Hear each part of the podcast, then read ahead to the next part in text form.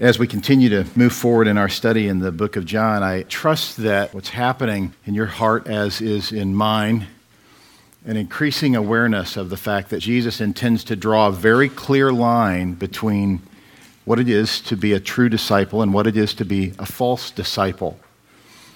There's another line. There's a line between being the hypercritical person who just finds something wrong with everybody and being discerning the way Spurgeon liked to say it was that discernment is not the ability to determine right from wrong, it's the ability to determine right from almost right. And Satan is a master deceiver. And so, you know, he's not going to tempt people so much with that which is clearly wrong. He will for those who have no interest in that which is right. But for the person, especially the person who is growing in his or her willingness to understand things for what they actually are, that's the person that Satan is going to best attempt to deceive with the best counterfeit. And as uh, you grow in Christ, grow in your love for Him, your love for the church, what you will find is that the folks that are deceived by that which is the best counterfeit are those who are angriest against that which is true and will spend so much of their time and effort trying to dismiss, dispel, destroy the truth with almost truth. Last week, we saw that Jesus displayed confidence in his Father's wise will while defying his family's unwise counsel. And this was, of course, with the hope that you and I would do the same the cultural Christianity of our day is not a lot different from what you're seeing in this text. Of course, these were Jews. John refers to them as the crowd, the people. And so the large mass of people who were willing to follow him either for the euphoria or for the satiation of their physical hunger ultimately would reject him. They ultimately would separate themselves from him. There was a substantial slice of the crowd that ditched him in the moment that he used the illustration of the eating of his flesh. And as we have said, Jesus goes along with these metaphors. He uses metaphors that will best display the inability of those who reject the theology that the metaphor represents. And as I've mentioned a number of times today, the, the modern expression of that most prevalent is in the Roman Catholic organization, who, while rejecting the metaphor of the body of Jesus and the blood of Jesus needing to be consumed by the faithful believer, rather than just completely rejecting it, they feign some sort of adherence to the Word of God, and so they twist it and say that it is to be literal. The Jews in that day took it literally. Well, the Roman Catholics today take it literally, but they mystify it by saying that the elements literally become the body and the blood of Jesus. It's not only idolatrous, it's just plain ridiculous they're honest with you, if you press them on that, tell me, you know, you should do this. If you're having a discussion with someone who's involved in Roman Catholicism and has that emotional attachment, which so many do, this is a good point to bring up, and I guarantee you they'll either dodge you or they'll misrepresent what the church teaches. My go to is always the Council of Trent, which requires anathema or a curse be placed on the person who says that salvation is by grace alone. That's really the ultimate issue. That's what stands between us and Roman Catholicism. It's the matter of salvation by grace through faith alone versus salvation, they would say, by faith plus works. Any honest Roman Catholic will tell you that they rest in their own works in addition to the works of Christ. And you'll find that the more you engage that person, the more they will just stop making sense at all change the subject, move on to things, rather than dealing with the reality of the text of Scripture. Well, in Jesus' experience here in this section of John 7, which we were in last week, as I said, he defies the bad counsel from his brothers, whose counsel was based on their own anxiety. As they attempted to persuade him to go up to Judea, up to Jerusalem, he indicated to them, It's not time. If you want to go, go but it's not my time. John makes it clear in verse 5 the problem was they weren't believers. They're biological brothers of Jesus, they are not spiritual brothers of Jesus. Verse 5 says, For not even his brothers believed in him. We took you to Mark 3, where it says that he went home and the crowd gathered again, so they could not even eat. And when his family heard it, they went out to seize him, for they were saying, He is out of his mind. Further in that text says his mother and his brothers came, and standing outside, they sent to him and called him, and a crowd was sitting around him. And they said to him, Your mother and your brothers are outside seeking you. He answered them, Who are my mother and my brothers? And this was his very, very clear way, not of abandoning his family. He had cared for his family and was faithful to his family, but this was simply to be honest. This was to speak the truth in love. So he said, in looking about at those who sat around him, he said, Here are my mother and my brothers. You know, who's my real family? And, and just so you know, just a, a little bit of the theology behind our family group ministry, this is why we call them family groups. It's by no means an effort to replace your biological family, it's just to say that it's a different family. And for some of you, it's a, a mixture, right? Your biological family and your spiritual family. Some of those people are the same people. So when we call it family group, we're not talking about biological families gathering together. In many cases, that is what happens, but the idea is that that is your spiritual Christian family. And many of you have so enjoyed the immense benefits of having that family group. Most of you have enjoyed that. Well, verse 6 went on to say, Jesus said to them, My time has not yet come, but your time is always here. You want to go to Judea, you want to observe the Feast of Tabernacles, involve yourself in that, feel free. My time's not yet here. But then he says, The world cannot hate you. You, you don't realize the world hates me. The world cannot hate you. Why? Because they don't believe in him. And this should be a warning to those who fit well into the world, especially if you're really comfortable being around worldly engagements those things that exalt man, those things that are deplorable to the Lord. Paul defines love so well in Romans 12, verse 9. He, he says, Cling to what is good and hate what is evil. That really is a, a very distilled expression of what real love is. The more comfortable you realize you are around the world, the more you ought to be concerned about your soul that's not to say that you should reject all worldly people, but you should have an evangelistic mindset. You know? Do people know that you're a believer in the world? And listen, this is not what I'm asking when I ask that question. I'm not asking, do people know that you have some sort of a religious affiliation? Oh, yeah, he's uh, that guy's a Christian. You know, I know because he goes to some church or something. That is not the question we're asking when we ask that. The question we're asking is Do you, by grace and by faith, with love and with gentleness and with clear, bold, confident humility, display an utterly distinct character from those who are in the world and of the world? Jesus told us to be in the world, but not of the world.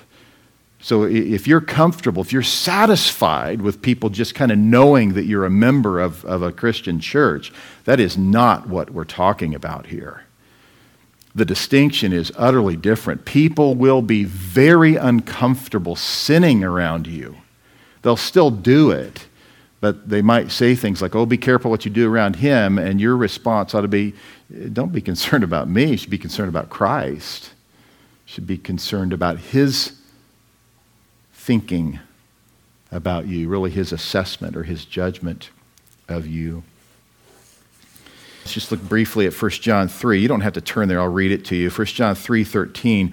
Do not be surprised, brothers, that the world hates you.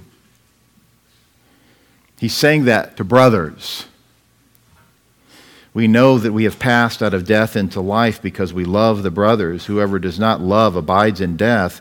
Everyone who hates his brother is a murderer, and you know that no murderer has eternal life abiding in him. Now, be careful that you don't let the pendulum swing so wide that you become that person who says, Well, Jesus says that the world should hate me, so I'm just going to, you know, do everything I can to encourage that. And kind of be that person that's just really annoying. You know, the person who goes to work and reads his or her Bible at work, you know, that is really dishonoring to the Lord. If you want a good understanding of how to honor the Lord in your workplace, read Colossians 3. You're to do your work, not your Bible reading, do your work as unto the Lord. That is the worst testimony that you could possibly have to do something other than what your boss wants you to do while you're at the workplace. And many times people falsely have this idea that they're being persecuted when really what's happening is their boss is upset with them because their boss is paying them to do something, and rather than doing that something, they're reading the Bible or talking about the Lord at work. Don't feel like that's persecution when your boss says, Don't talk about the Lord at work. That's because he wants to make money. And that's what he should do because he owns the business. He has every right to want to make money, and he's paying you, right? The idea here that Jesus is speaking of in 1 John and in John 15 is that the world will hate us because of our righteousness. The more humble you become, the more uncomfortable the unbeliever and the false believer will be around you in verse 8, you go up to the feast. I'm not going up to this feast, for my time has not yet fully come. After this, he remained in Galilee. Well, then you know somewhat shortly after that, he does go to Jerusalem. Point two last week was that Jesus displays bold confidence in his Father's wise will. So he wasn't driven by man's expectations on what to do or when to do it. He rested in the Father. He went up privately, not publicly. The Jews said, Where is he? There was muttering amongst the people. Some said he's a good man. Others said, No, he's leading the people astray. Yet for fear of the Jews, no one spoke openly of him. And here you, you have this really tragic reality that his biological brothers are kind of walking with him. They're benefiting from the practical, tangible blessings that they would receive from being associated with him, but they don't believe him. They disbelieve him. They reject who he really is and what he says about himself. This is maybe the most dangerous condition in which a person can find himself. Jesus calls these in our environment tares among the wheat, willing to kind of walk some sort of parallel life with Christ, with the body of Christ, but not really with the Christ of the Bible. It's all a game, it's a show, it's a, a willingness to engage in appearances rather in legitimate Christ honoring Christianity. Well, we saw a change when we turned to James chapter 2. And we saw that the patient willingness on Jesus' part to continue to minister to his brothers and sisters at least resulted in the salvation of James. As James says in his letter, James 2, in verse 1 My brothers, show no partiality as you hold the faith in our Lord Jesus Christ, the Lord of glory. And that ought to motivate you and me to be willing to hang in there, to keep persevering, to keep pursuing humility, to keep pursuing faithfulness, to keep looking to the Lord to produce in us conformity to his image, knowing that the Lord will save some. He will. You can be certain of that.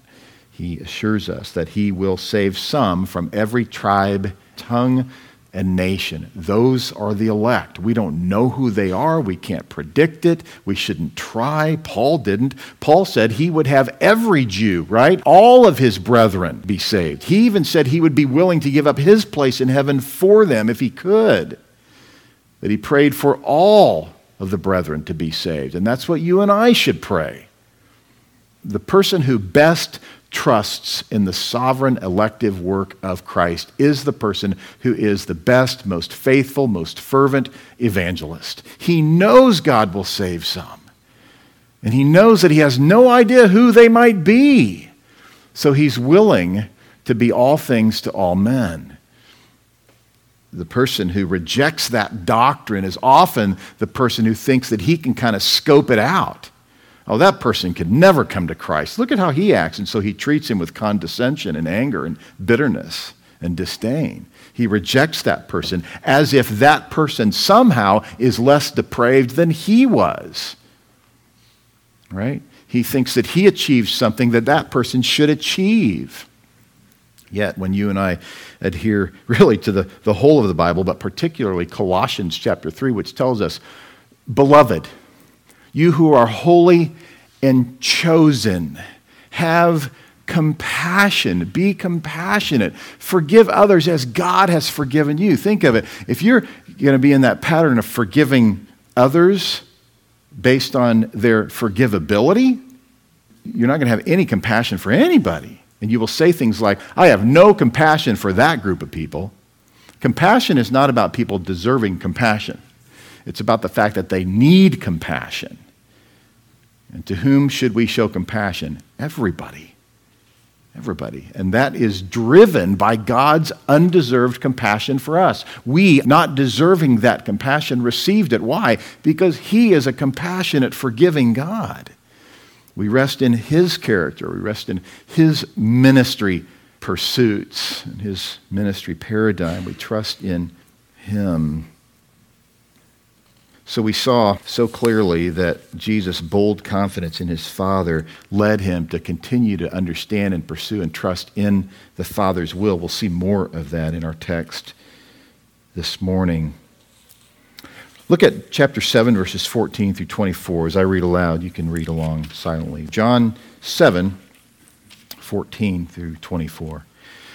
About the middle of the feast, Jesus went up into the temple and began teaching. The Jews therefore marveled, saying, How is it that this man has learning when he has never studied? So Jesus answered them, My teaching is not mine, but his who sent me. If anyone's will is to do God's will, he will know whether the teaching is from God or whether I am speaking on my own authority. The one who speaks on his own authority seeks his own glory, but the one who seeks the glory of him who sent him is true, and in him there is no falsehood. Has not Moses given you the law? Yet none of you keeps the law. Why do you seek to kill me? The crowd answered, You have a demon. Who is seeking to kill you? Jesus answered them, I did one work, and you all marvel at it. Moses gave you circumcision, not that it is from Moses, but from the fathers, and you circumcise a man on the Sabbath. If on the Sabbath a man receives circumcision, so that the law of Moses may not be broken, are you angry with me because on the Sabbath I made a man's whole body well? Do not judge by appearances, but judge with right judgment. So, this morning, we hope to see Jesus expose the wicked hearts of the Jewish crowd who accuse him of having a demon so that we will exercise right judgment rather than judgment based on appearances. Discernment. It's absolutely critical for spiritual growth, and in many cases, a massive lack of discernment is displayed in the person who is the false convert, the person who is a disciple of Jesus but an unconverted one he's willing to follow for all the wrong reasons. And at some point, he will abandon Jesus. The question is not if, the question is when. Well, point number one the one who wishes to do God's will discerns God's teaching. He discerns God's teaching. Verse 14 says, About the middle of the feast, Jesus went up into the temple and began teaching. This is, again, another bold move on the part of Jesus. But while it's bold, it's reflective of the fact that he had credibility. You know, the people were still interested in what he had to say. So, going to the synagogue where people would be meeting, especially during the Festival of Booths, people would be there to hear truth, and somehow Jesus was able to work his way into the teaching so that people would actually hear truth rather than a misunderstanding of Jewish Old Testament truth. We don't know exactly when Jesus went to Jerusalem, but of course we know it was after his brothers. This teaching took place, as you know, relatively halfway through the festival that was going on at that time. So it says the Jews therefore marveled this doesn't necessarily mean that they were so impressed, it means that they were dumbfounded. They were in awe of what was happening here. And they said, How is it that this man has learning when he never studied? Had he been involved in Jewish culture that would have led to rabbinical learning and a rabbinical education, then they would have known about that. They would have known who had been in those circles and they knew that he hadn't been in those circles. Some theologians speculate that what's being said here is how does he even know how to read or write? I don't think that's a fair assessment of the text. I think clearly what's happening is they're marveling over the fact that he is displaying a significant understanding of Old Testament textual reality. Whether or not they think he understands it or interprets it rightly, they're aware of the fact that he has some measure of knowledge, but that he hasn't been engaged in the rabbinical learning that most young Jewish boys would have been involved in. Similar to the crowds in Galilee in Matthew 7 28. And when Jesus finished these sayings, the crowds were astonished at his teaching, for he was teaching them as one who had authority and not as their scribes teaching as one who has authority. Now, listen, the idea of teaching with authority is not that you beat people over the head with truth. The idea is that it's really clear you know what you're talking about. Paul warns about those in 2 Timothy 3 who speak about that which they understand nothing, and they do so with confidence.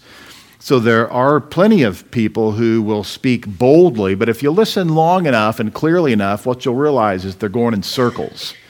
And they're probably saying the same things over and over, and there's no cumulative effect of careful verse by verse study of the scripture that leads to increasing wisdom and increasing ability to be used of the Holy Spirit, that people would be converted and people would be sanctified. These people were marveling, same as in Matthew. They were marveling over the fact that Jesus taught with confidence. Similarly, a, a, year later, Peter and John confounded the crowd, as we see testified in Acts 4:13. Now, when they saw the boldness of Peter and John and perceived that they were uneducated, common men, they were astonished. And they recognized that they had been with Jesus. Jesus showed himself to have substantial knowledge so did Peter and John. I remember years ago, I was very young at the time, and I was having some ministry involvement with a guy in a very charismatic church. And I told him I was getting ready to go to seminary, and he really uh, chastised me for being willing to go to seminary. He said, You know what problem I've got with seminary? I said, No, I have no idea. He said, Well, Paul and Peter and James and John, they never went to seminary. I said, You know, those guys wrote the Bible. Why would they go to seminary? You know, a man needs to be equipped. Second Timothy tells us so plainly the workman of God must be equipped, able, and adequate to handle the word of truth. Paul tells Timothy he must be able to divide the word of truth, he must not be ashamed.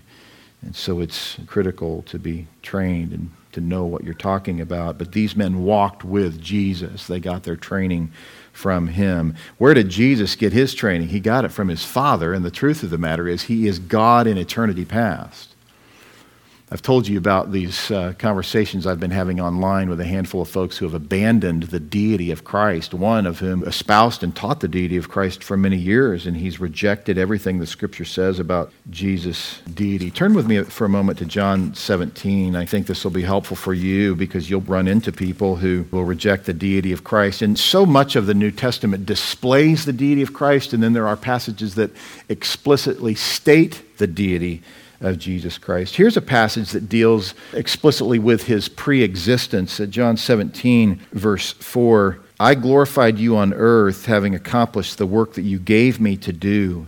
And now, Father, glorify me in your own presence with the glory that I had with you before the world existed.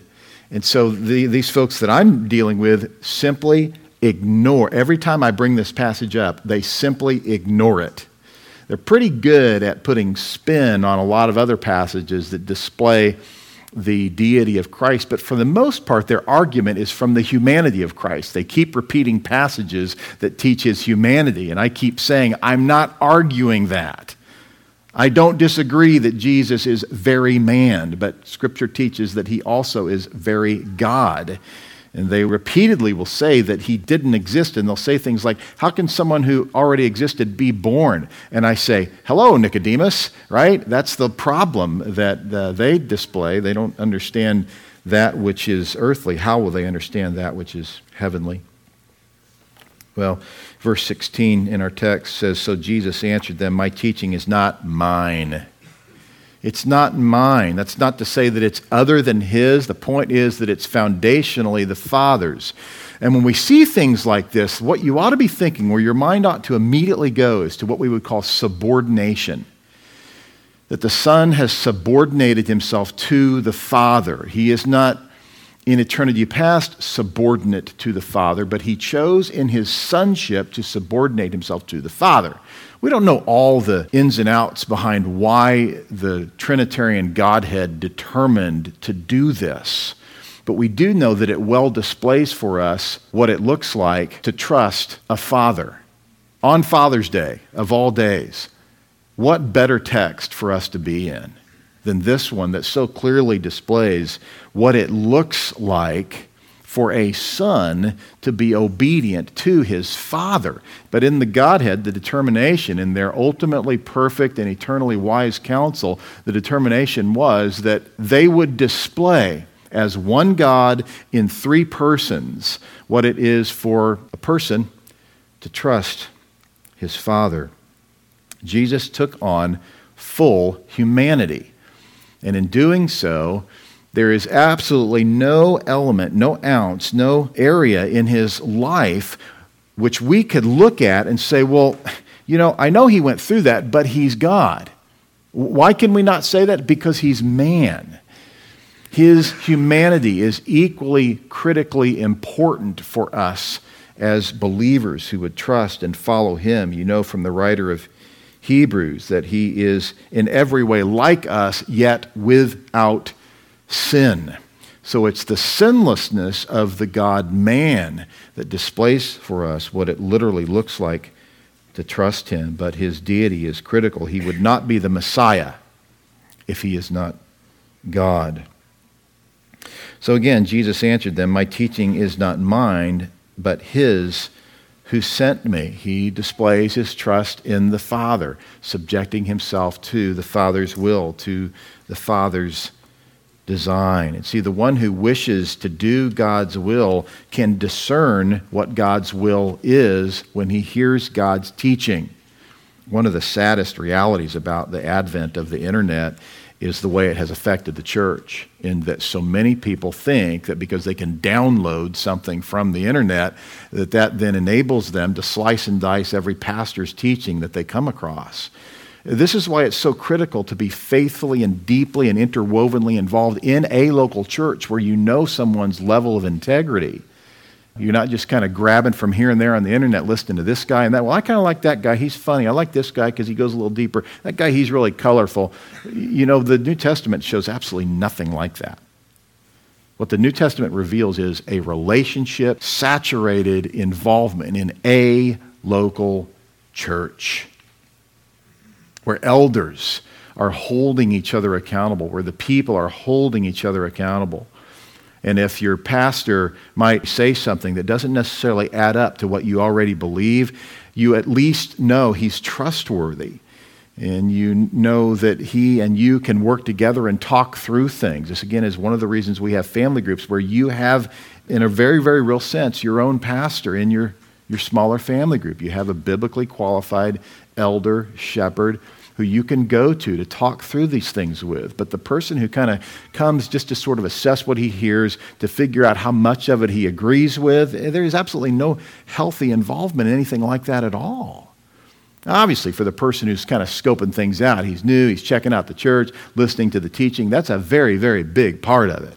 And when you hear false doctrine, when you hear heresy, then that's a time to say, wait a minute, did I hear that right?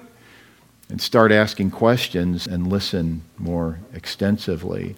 But the person who chooses to do God's will is the person who can discern teaching that is faithful to God's doctrines. You know, one of the great joys for me in my Christian walk is you. It's you. About 250 people in our church, and I can largely say that I'm surrounded by people who show increasing humility. spiritual growth, sanctification. I can say that all the way from young folks in our early high school ministry, maybe even a handful in the junior high and on up. You know, we're not that church that baptizes people because they walk an aisle, which you don't see in the Bible. You know, we're trying to be faithful to the idea that a person who gives a profession of faith in Christ does so, and immediately there's a hunger for righteousness. There's a passion for God's glory. It's flawed, right? It's a bumbling and stumbling. You know, they're not even a toddler yet, they're not even crawling. But you see a hunger for that which is pure and true and right. And so, our duty, our obligation, our great privilege is to care for that spiritual infant carefully and gently and regularly, providing discipleship, providing teaching, providing opportunities for confession of sin, and that we too would confess our sin so that the young believer would see what that looks like. And when I read verse 17, if anyone's will is to do God's will, he will know whether the teaching is from God or whether I am speaking on my own authority. I'm never going to be able to speak on my own authority. Why would I do that? That would destroy everything the Lord has accomplished in our little church. I have no authority in your life. None. Zero. Absolutely none. The authority that I bear is the authority of Christ in His Word. And by the way, you bear that authority in my life as well. We just have different gifts, and all of us must exercise those gifts, trusting in His authority. In John 5 19, you remember this.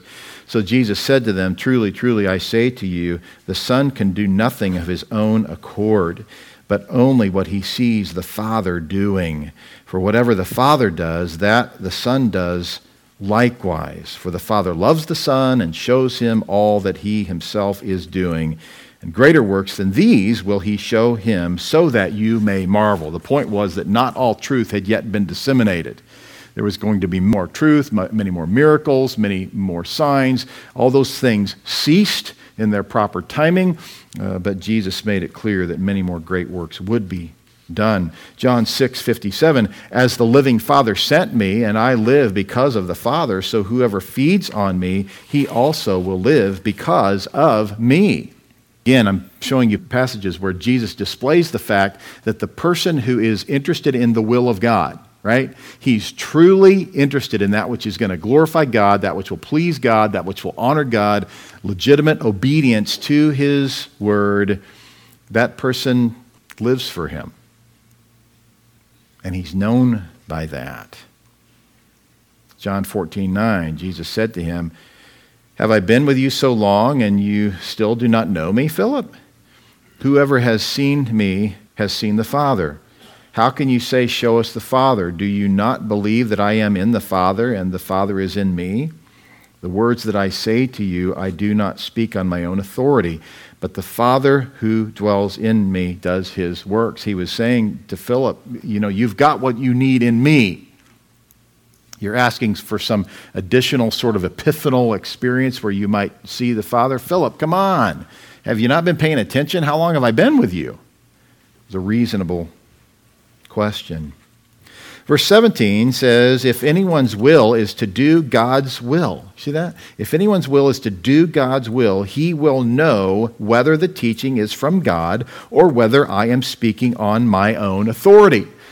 John 6:44 No one can come to me unless the Father who sent me draws him. Jesus defers to the Father's will. He defers to the Father's will.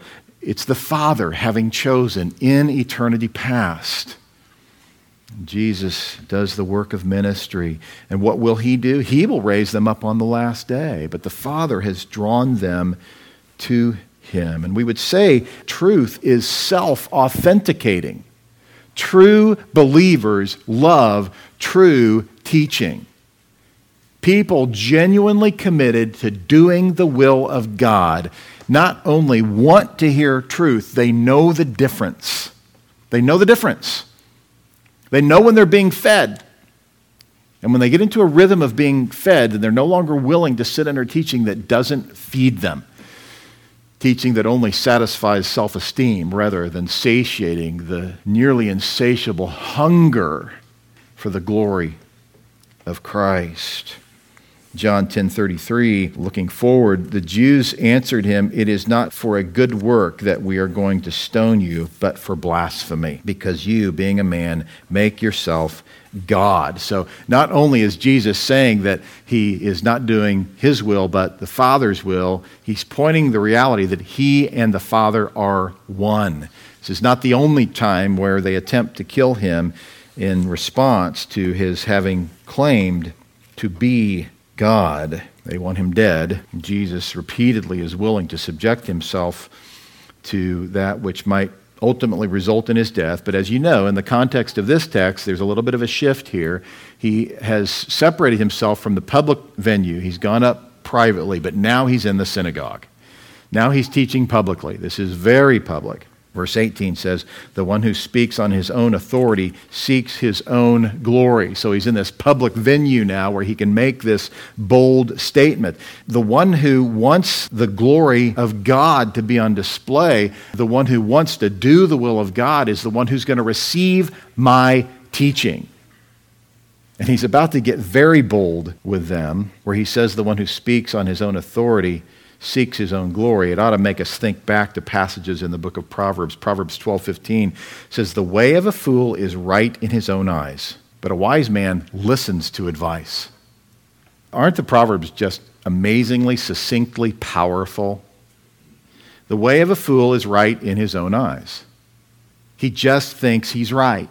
He just wants to hear himself talk. He just wants to say things that he thinks are right. And many times, what he's doing is he's testing the listener the listener doesn't give a nod of affirmation, then he knows he's got more work to do. But if there's any kind of rejection at all, he certainly doesn't do this. He certainly doesn't listen to advice. He simply wants to promote his own way of thinking. He's not only not able to discern sound teaching, he's just not interested. And I've seen this happen over the years. I've seen this happen in, in certain people's lives where they display that hard hearted disinterest in hearing or understanding God's truth. They only listen to whatever they listen to for the sake of dissecting it so they can say what they think is really true. But I've seen this a number of times over the years where that changes. A man's heart suddenly becomes soft, and all of a sudden he's, he's actually asking questions. He's actually showing an interest in understanding God's teaching. He wants to do God's will. That's the work of regeneration. That's one of the hallmark signs of the new Christian. He's actually interested in hearing truth. Number two, point number two, I want you to see that the one who wishes to do his own will discerns poorly. I want you to think about your own tendencies for a minute. Back to point one. The one who wishes to do God's will discerns God's teaching. That's a hard attitude that says, I want God's will. My will is clearly not best, unless, of course, I have subjected myself, yielded myself to God's will. But the person who's done social gymnastics and really spiritual gymnastics to take a scenario that is clearly dishonoring to the Lord and candy coat it with twisting of Scripture and whatever else. That is not a person who's interested in doing God's will. And so he doesn't discern godly or God honoring teaching. Search your own heart in regard to this. You know, one of the things that ought to be happening, really the impetus of this text, is that you and I would, would grow spiritually, that we would become increasingly discerning with regard to the spiritual condition of others. But you've got to start with your own spiritual condition. You got to be willing to examine your own heart and ask the question when I get involved in a situation where truth is challenged or truth is even the object of the discussion, what's happening in my own heart? Is it my passion that God's will be done, or do I just want to be right? Am I so committed to what I have believed that I feel like my role in this situation is to prove somebody else wrong? Or rather, is it your desire to do God's will? if that's true about you cumulatively over the years and you're growing in that desire, then you're growing in that ability. You're becoming more and more mature. You're being humbled, and the Lord is going to use you more extensively if, in fact, that's your desire. But you really must assess the reality of where your heart is with regard to this, even in this moment. Ask yourself, is that what I've been thinking this morning? Have I been thinking about God's will? Or am I thinking about what I can get out of this? The one who wishes to do his own will discerns poorly. There's some discerning, but it's bad discernment. It's wrong discernment. It's not discernment. Proverbs 18:2 says a fool takes no pleasure in understanding, but only in expressing his opinion. And folks, if that describes you, then be frightened. And I really mean that. Be eternally frightened. The wrath of God abides on you if you are rightly described as that person who's just not interested in being taught. When I have the privilege to sit under somebody else's teaching, I'm thinking about listening and learning. Now, obviously, at the point where I hear something that I don't quite understand, I'm going to look for an opportunity to ask a question when God has placed somebody in my life in a position of leadership and teaching, I am all about absorbing what they have to say, not listening and believing blindly, obviously testing it against Scripture. But that's my moment of growth. You know when one of those moments is is when one of you's been baptized and I stand there in the baptistry with you and I'm listening to you communicate the power of the gospel in a fervent, newly regenerate way. You're excited. And you want so much to communicate the power of the gospel because you've got unbelieving family members who are here to hear that from you. Or even when I read a testimony from a new member, I'm looking at that, absorbing it, I'm drinking it in. I'm being awestruck by the power of the grace of Jesus Christ. Proverbs 29 20 says, Do you see a man who is hasty in his words? There is more hope for a fool than for him a person who just wants to say what he thinks. What a horrible indictment. There's more hope for a fool than for him. The point is that he's worse than a fool. Verse 19 in our text has, has not Moses given you the law? Yet none of you keeps the law. They speaking to the crowd here, right? This is not the Jewish leadership at this point. None of you keeps the law. You know you don't keep the law. Let's be honest. John 5:45 Do not think that I will accuse you to the Father. There is one who accuses you Moses on whom you have set your hope. For if you believed Moses you would believe me for he wrote of me. But if you do not believe his writings how will you believe my words? The testimony of the lives of the people of Israel was that they didn't follow the law not really. They certainly didn't follow it with any degree of perfection, but his point was to say that you reject the law. You reject the Word of God. And the main reason I know is that you're rejecting me. Moses spoke to you about me. If you really believed in the law of God, the Word of God as depicted by Moses, you would have embraced me. Psalm 40, verse 8 says, I delight to do your will, O my God. Your law is within my heart.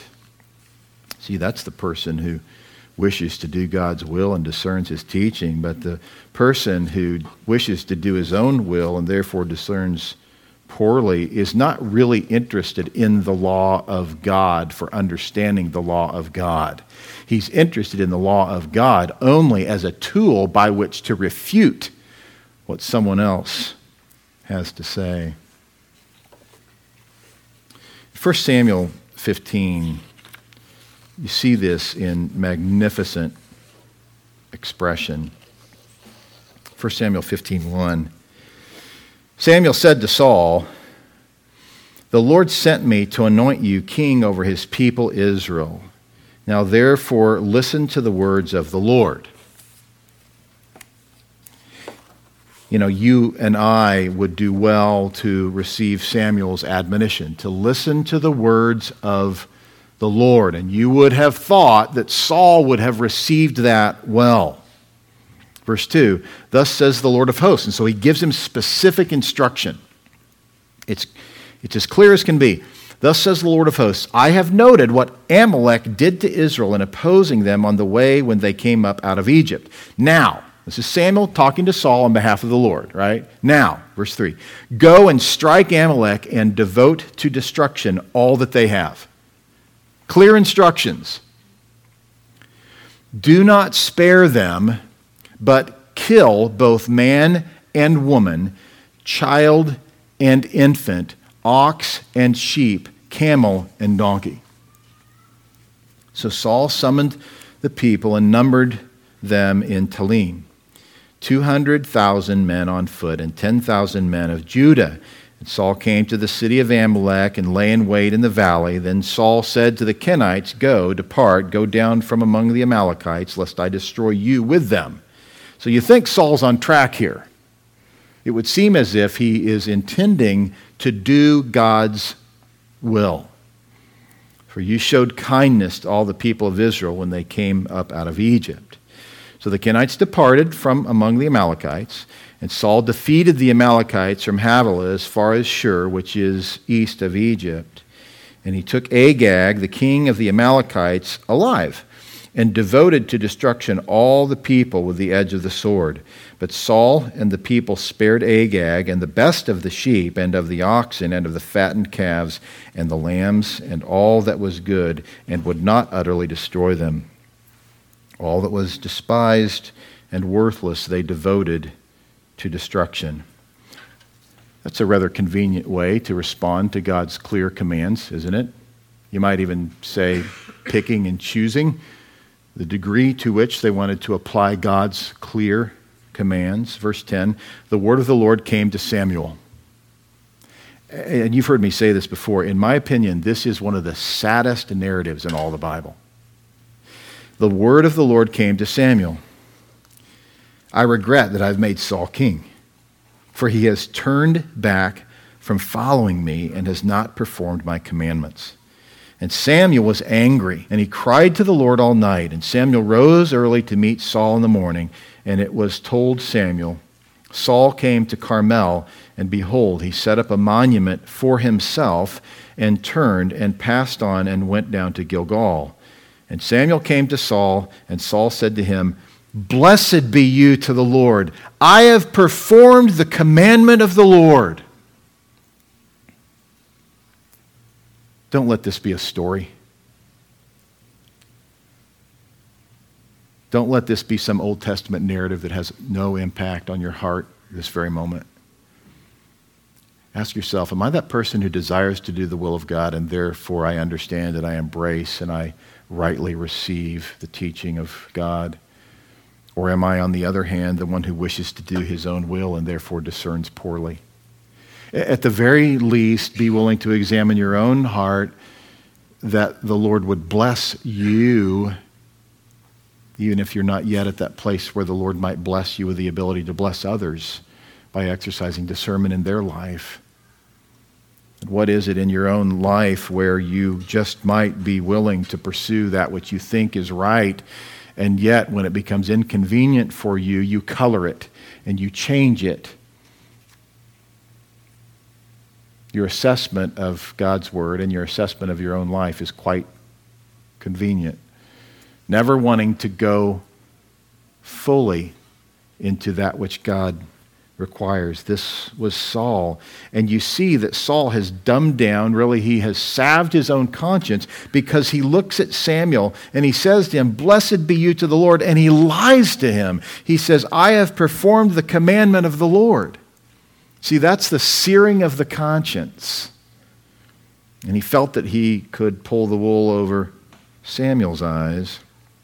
Samuel said, What an amazing question. What an amazing way in which Samuel addresses this, where he says, What then is the bleating of the sheep in my ears and the lowing of the oxen that I hear?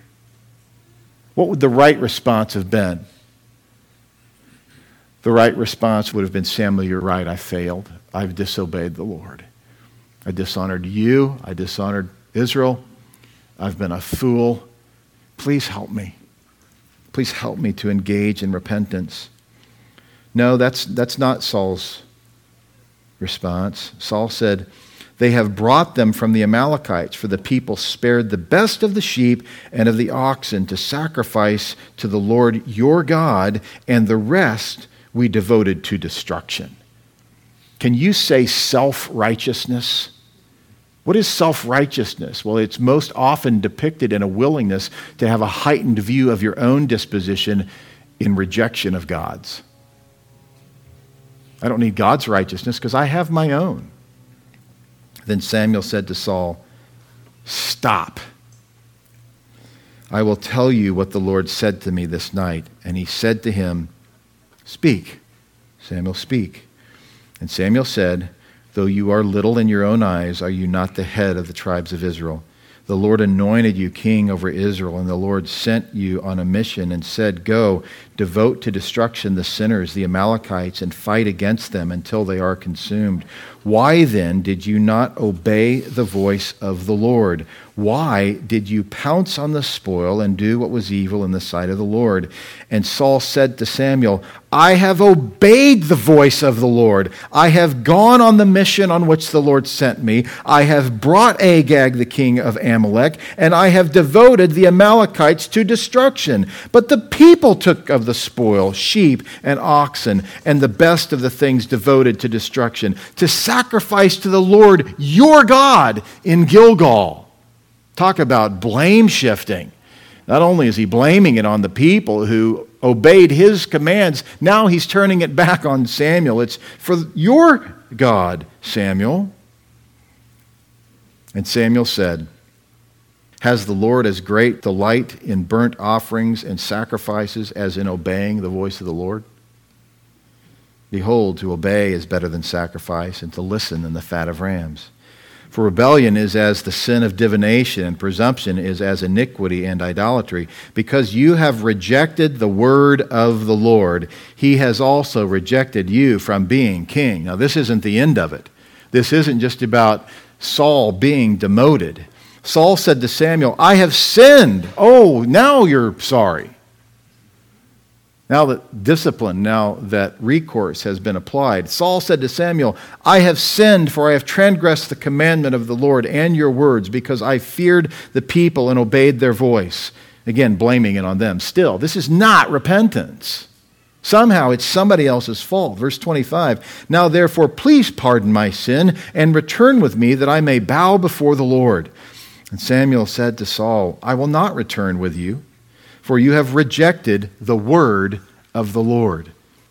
This is a spiritual principle that has permeated God's relationship with people since he created man unto today. The issue is a willingness to obey the word of the Lord. I will not return with you, he says. You've rejected the word of the Lord, and the Lord has rejected you from being king over Israel. And Samuel turned to go away. Saul seized the skirt of his robe, and it tore. And Samuel said to him, The Lord has torn the kingdom of Israel from you this day, and has given it to a neighbor of yours who is better than you. And also, the glory of Israel will not lie or have regret, for he is not a man that he should have regret. Then he said, I have sinned, yet honor me now before the elders of my people and before Israel, and return with me that I may bow before the Lord your God. So Samuel turned back after Saul, and Saul bowed before the Lord. Then Samuel said, Bring here to me Agag, the king of the Amalekites. And Agag came to him cheerfully. Did you ever notice that? Agag came to him cheerfully. Why do you think that might have happened? I think two reasons. I think Agag is no longer convinced, certainly at this point, not convinced that he is subject to God's law, that he somehow, being king, must have gained favor. Well, he had gained favor with an ungodly man, but he didn't know Samuel. I think the other reason is that he's a manipulator. If he can be kind enough in the moment Maybe he thinks that Samuel will forget all the atrocities that the Amalekites committed against defenseless infants. But no, no. Agag said, Surely the bitterness of death is past. And Samuel said, As your sword has made women childless, so shall your mother be childless among women. And Samuel hacked Agag to pieces before the Lord in Gilgal. Some have asked me, why do you think he cut him into bits? Well, I don't know that he cut him into bits, but he certainly made it clear that he was dead. This is a certain execution. No one might have wondered whether or not Samuel obeyed the word of the Lord. That this is so often what happens in irresponsible men's lives. Because they refuse to obey the word of the Lord, godly men step in for them. And the sad reality is that often the man who watches as another man steps in to obey the word of the Lord, he never comes to repentance. The text tells us then Samuel went to Ramah, and Saul went up to his house in Gibeah of Saul. And Samuel did not see Saul again until the day of his death. But Samuel grieved over Saul, and the Lord regretted that he had made Saul king over Israel. Chapter 16, verse 1 gets very interesting. It says, The Lord said to Samuel, How long will you grieve over Saul, since I have rejected him from being king over Israel? Fill your horn with oil and go. I will send you to Jesse the Bethlehemite, for I have provided for myself a king among his sons. And this is, in fact, what sometimes happens in the life of the man who continues to reject the Word of God.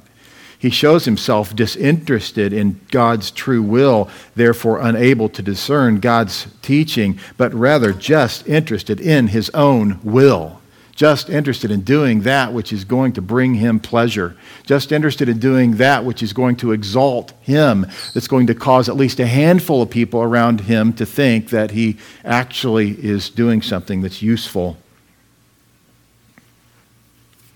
You can see this as a living depiction of what it looks like to be a person who discerns very poorly, very inadequately, only conveniently, only picking and choosing that which he thinks is just enough to honor the Lord enough that he would shine on him and that he would show him good pleasure.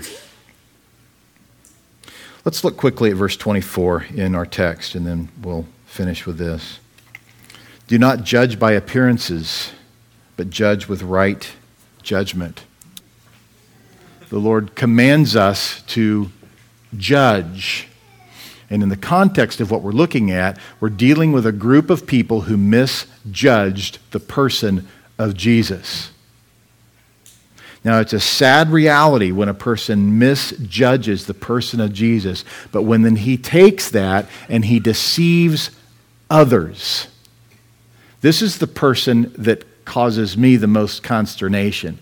I understand when people who sit in the church week after week who listen to bad teaching are not discerning. But the person who teaches the falsehood, who teaches something other than the fact that no one comes to me lest the Father draw him, that all that the Father have given me will come unto me, and whoever comes to me, I will in no way cast them out. See, this is the context. This critical, fundamental truth about the sovereign grace of God is that which often separates the sheep from the goats. Do not judge by appearances, but judge with right judgment. What's happening with the masses is that they have an assessment of Jesus that is wrong. And so he says to them, In your wrong assessment of me. Judge rightly, not based on appearance. In Matthew 7, judge not that you not be judged is not the final statement. Jesus there goes on to say, For with the judgment you pronounce, you will be judged, and with the measure you use, it will be measured to you. Why do you see that the speck is in your brother's eye, but do not notice the log that is in your own eye? Or how can you say to your brother, Let me take the speck out of your own eye, when there is the log in your own eye? You hypocrite! First take the log out of your own eye, and then you will see clearly to take the speck out of your brother's eye. And then this this is a call to judgment. He says, Do not give dogs what is holy. Before you can refrain from giving something holy to a dog, you must first determine that he is a dog spiritually. That's the idea. He is someone who rejects truth. He says, Don't give it to them, and do not throw your pearls before pigs, lest they trample them underfoot and turn to attack you. And then he says this, and this is the hopeful note we'd wish to end on. He says, Ask, and it will be given to you. Seek, and you will find. Knock, and it will be open to you. For everyone who asks receives, and the one who seeks finds, and to the one who knocks it will be opened. Or which one of you, if his son asks him for bread, will give him a stone? Or if he asks for a fish, will give him a serpent? If you then, who are evil, know how to give good gifts to your children, how much more will your Father who is in heaven give good things to those who ask? Him. Isn't that beautiful? Here, where Jesus has made it clear that the problem with the masses is that they wrongly assess him, they reject the hard truths. The harder the theology gets, the clearer he gets about it. And those who are willing to reject that truth, he ultimately says they will abandon me, and they do.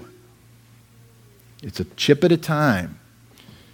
But the grace and the love and the kindness and the mercy of Jesus Christ is such that for those who are children of God, if you will ask of him, he will give it to you. He is your Father.